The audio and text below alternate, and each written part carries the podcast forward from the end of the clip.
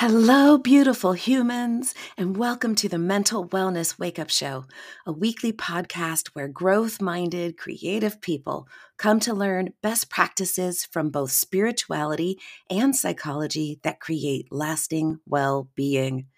I am your host, mental wellness expert, improvised acting teacher, therapist, and coach, Dawn McMillan. Let's get to it. Hello, beautiful humans. Oh my goodness, Mr. Bertram the dog has had a lot to say today. And I'm like, okay, I'm sure you all don't mind a little bit of grumpy old man in the background, but he was in full scale pit bull whine mode. So I think we're okay for a minute. Let's see what happens. He just gets so super sad when I kick him out. So, you know, he's my he's my uh podcast hmm. recording buddy. So, hi. Thank you for being here. Thank you for being here. Thank you for listening. Thank you for the reviews. Thank you for the the sharing with other people. Thank you for reaching out to me and letting me know how it goes for you. I love it so much. And I'm just so proud at the way this podcast is growing. Uh, we're spreading to more and more people and more and more countries. It's really, it's just really beautiful because my intention really is just to share stuff that I have come across that has been helpful to me and to others. And so the fact that you listen and that you share it with other people and that, you know, people on other continents that I have never met in person and may never meet in person get to share in this community with us is just so lovely. So lovely. So, so, so lovely. Speaking of lovely, you're lovely. And I know this because I know things.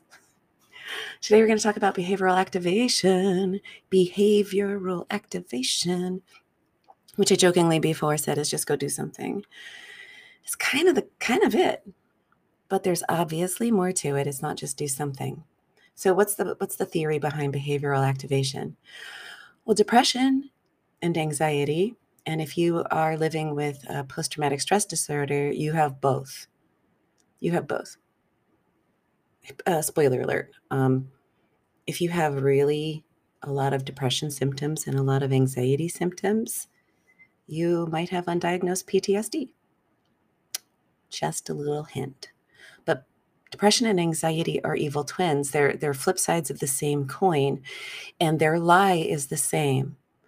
Anxiety and depression both convince you to not do the things that would actually improve your mood, that would actually help you feel better. Social anxiety tells you don't go to the party, when if you went to the party and you managed your anxiety, you would actually connect with other people.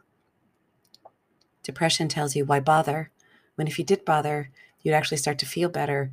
And both of those, doing the opposite of what your depression and anxiety are telling you to do, become virtuous cycles. We all know about those vicious cycles where things just keep getting worse. But you can also begin a virtuous cycle where you do the one little thing that tips the domino in favor of you.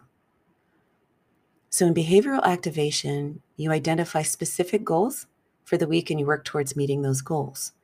And these goals are not have tos or musts. These are goals that are pleasurable activities that are consistent with the life that you want to live, that are consistent with your values. And the idea is that as you increase your contact with positively rewarding activities, you start to instigate that virtuous cycle. And you begin to teach yourself that you are not a helpless victim to your mood. It begins to teach you through experience that you you can influence your mood in the direction of the life that you prefer. So one of the mistakes that we make with behavioral activation is that we start to do the, the shoulds, the have tos, the musts, and the supposed tos. So if you come up with a list of activities that are all based on obligation, that are based on, well, I'm supposed to dooby dooby dooby doo, so I'm going to dooby dooby doo. For example, I happen to enjoy cleaning Yeah, yeah, I know. I happen to enjoy cleaning, don't particularly enjoy cooking, right? So if I'm depressed and I say, okay, well, I'm just going to get up and I'm just going to make myself a nice meal, that's kind of an upper level activity. That's not a beginning activity for me. For you, it might be. I have a good friend who enjoys cooking, right? So for her, I'm going to get up and I'm going to to saute some onions and garlic and make myself a something. That would be her first level. For me, that would piss me off. right? But if I get up and I make sure and I go into my bathroom and I make sure that um, all the dirty clothes are fully in the hamper and I put away some things and wipe down the sink, I'm going to feel better. So you need to choose those activities that are in alignment for you, that really matter to you, and that are about your values and desires. And then that's going to give you that extra boost of motivation. So we think that we need to be motivated to do something. Motivation comes after you begin, not before. You have to start the activity to feel like doing the activity. Start the activity to feel like doing the activity. This also relates to sexual desire for many women, right? A lot of times you got to get your body beginning the activity before you desire the activity. But I digress. Mm. So, if you get very specific about something that actually has some sort of intrinsic pleasure for you, that the doing of it itself is in alignment with your values and has even just a little bit of pleasure for you, it begins to increase your motivation. And then you can do the next thing and the next thing. So you got to make sure it's spe- specific and measurable. We all know about SMART goals. I think SMART goals have kind of become um, uh, weaponized by corporations. Like it, I don't enjoy doing SMART goals with myself or clients anymore because it's it's just so um, it, people bludgeon themselves with it, right? I, I, I, I'm going to go off on a tangent a little bit, but when corporations get a hold of something, like sometimes it ruins it for the rest of us, right? Even mindfulness has become corporatized. And so instead of helping people change their work environment in order to be able to enjoy it more and, and have their longevity there, they're like, just be mindful. Anyway, I'm sorry, that was a tangent. So, for this though, for behavioral activation, you need to be specific. If you're not, you won't know what to do.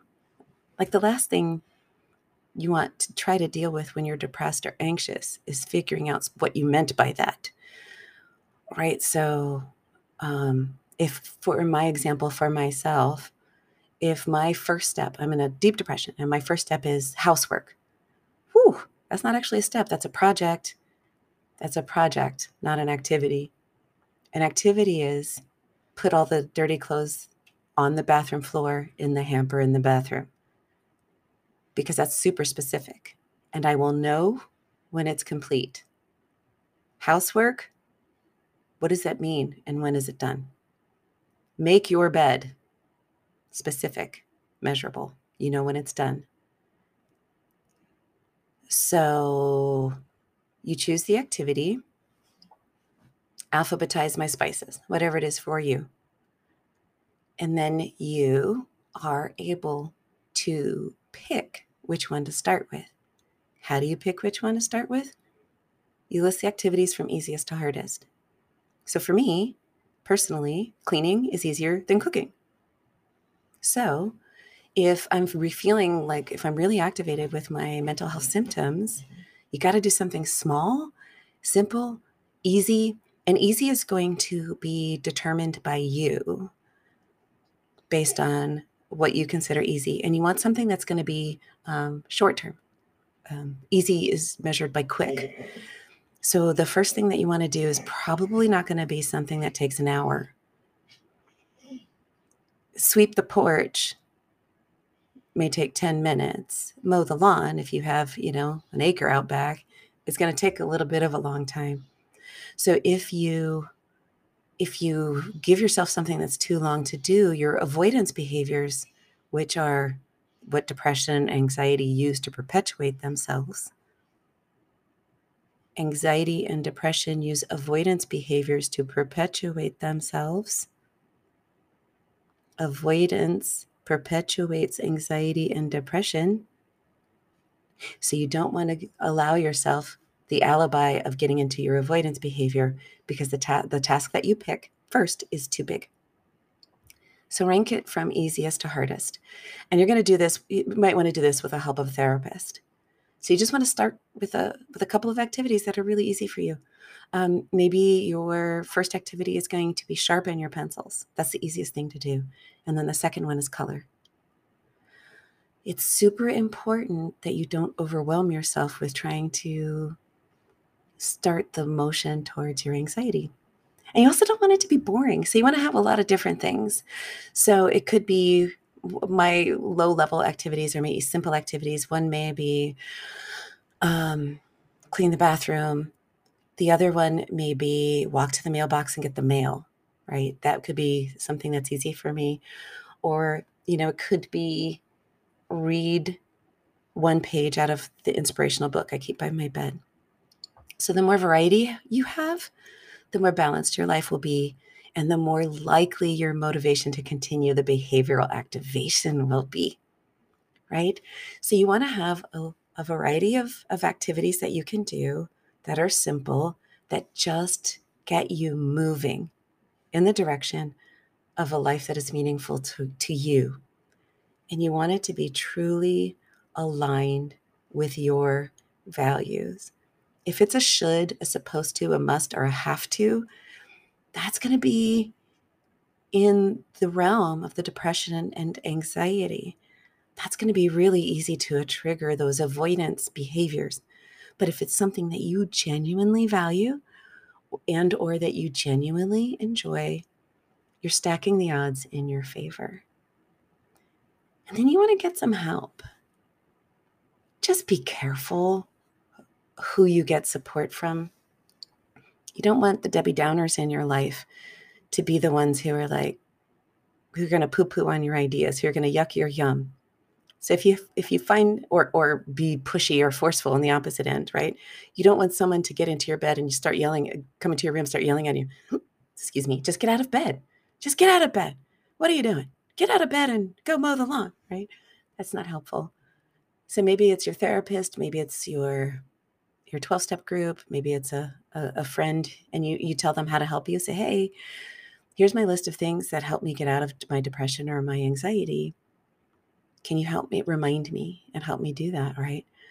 So if if your first thing maybe is um dance to happy by Pharrell, then maybe your friend calls you and when you answer the phone, they just start playing it for you or or something like that. And then the, the other piece is challenge yourself to actually be present with the thing you're doing. So, especially with um, the the moods, the anxiety and the depression, you can sort of get your body to start doing it, but your mind is still in the in the depression and anxiety loop. So you pick the easy thing that's a that's in alignment with your values, and then do your best to actually be present with the thing that you're doing. Most of all, be kind. Be kind. Be kind. Just have have a little compassion for the you that has come to these these behaviors honestly you've got something going on within you that is challenging so just one step at a time even a small number of activities can have a huge result on your mood. And when you have that result on your mood, it becomes a self rewarding progress. So if you are willing, if you are willing to have your PTSD, your depression, your anxiety, and the avoidance behaviors that go with them, if you're willing to get better, start slow, have compassion, and trust the process because even a little bit of progress is going to make a big difference. And so, what you got to do is you got to reward yourself, right? Recognize your accomplishments, We've talked about this before. If you say, for whatever reason, even if it's not behavioral activation to get out of depression, anxiety, or PTSD symptoms, if you say, I'm going to chop my asparagus, and that's your thing, when you chop the asparagus and you are paying attention to the asparagus that you're chopping, you celebrate the heck out of yourself for doing it. You reward yourself and be like, woohoo, look at me go, yay, me. And you know, maybe the best you can do in the moment is, oh, yay, I did it.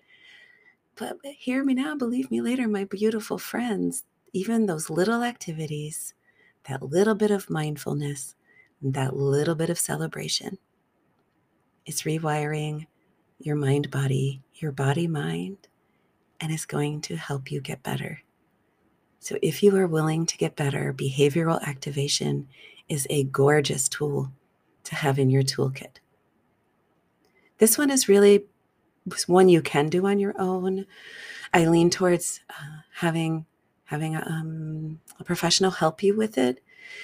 A lot of times we start to reach for these uh, tools to start for the first time when we're on a downward slide and we're not always thinking clearly. So if you're in a good mood right now, or if you're kind of if you're kind of good, now is the time to do it. If you're feeling yourself on a downward slide, run, don't walk to your therapist and ask about behavioral activation. Or look at um, look it up for some worksheets on the webs. If you type in behavioral activation worksheet, there's some really good ones. I think the one that I like is on Therapist Aid, I think is the name of the website.